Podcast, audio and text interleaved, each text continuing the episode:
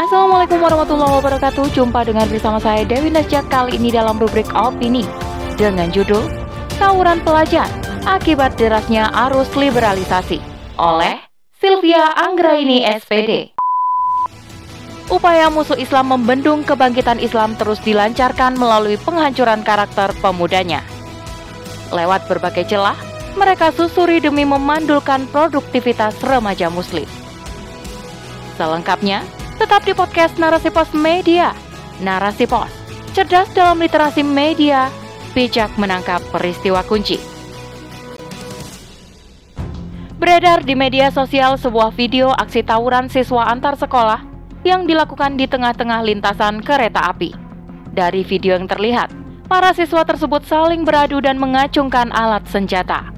Diketahui, Lokasi kejadian berada di Desa Sukamantri, Kecamatan Cisaat, Kabupaten Sukabumi.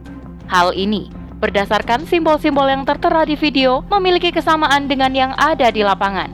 Kejadian ini bukanlah kali pertama terjadi. Menurut pengakuan warga setempat, mereka merasa resah karena sebelumnya pun pernah terjadi hal serupa. Arus liberalisasi terus menyeret generasi muda menuju jurang kehancuran baik secara pemikiran maupun perilaku. Waktu muda mereka lewatkan dengan sia-sia. Alih-alih membangun masa depan, mereka malah melakukan tindakan yang membahayakan nyawa. Kasus kenakalan remaja yang tak jarang berujung pada tindak kriminal menggambarkan bahwa generasi muda saat ini tengah dalam fase kritis. Bukan hanya sisi spiritualnya yang kacau, intelektualnya juga dipertanyakan. Awal dari kerusakan yang terjadi saat ini tak lain adalah akibat sekularisme yang menjauhkan nilai ketuhanan dari seluruh aspek kehidupan. Alhasil, kebebasan hidup tanpa aturanlah yang menjadi cara pandang umat manusia termasuk umat Islam. Tak berhenti sampai di situ, upaya musuh Islam membendung kebangkitan Islam terus dilancarkan melalui penghancuran karakter pemudanya. Lewat berbagai celah, mereka susuri demi memandulkan produktivitas remaja muslim lewat jalur pendidikan. Mereka menerapkan kurikulum pencetak generasi muda yang berorientasi kerja. Selanjutnya, melalui tren fashion, bahkan sosok idola yang mereka ciptakan nyatanya telah berhasil menggeser figur teladan bagi kaum muslim. Jika sudah begini, kita harus bekerja keras untuk mengembalikan generasi penerus bangsa pada koridor yang benar, agar mereka berdaya guna bagi perubahan peradaban sebab pemuda hari ini adalah pemimpin masa depan. Banyak nasihat dari para ulama untuk kaum muda yang diharapkan menjadi tonggak peradaban. Salah satunya dari Hafsah binti Sirin rahimahullah. Beliau berkata, "Wahai para pemuda, pergunakanlah masa muda kalian dengan baik.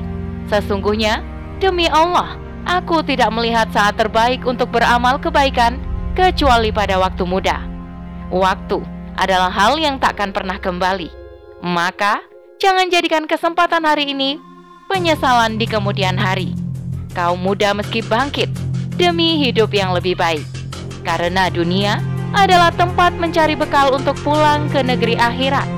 Remaja Islam wajib tahu tujuan penciptaannya melalui penanaman akidah yang kuat dan menjadikannya sebagai dasar pemikirannya.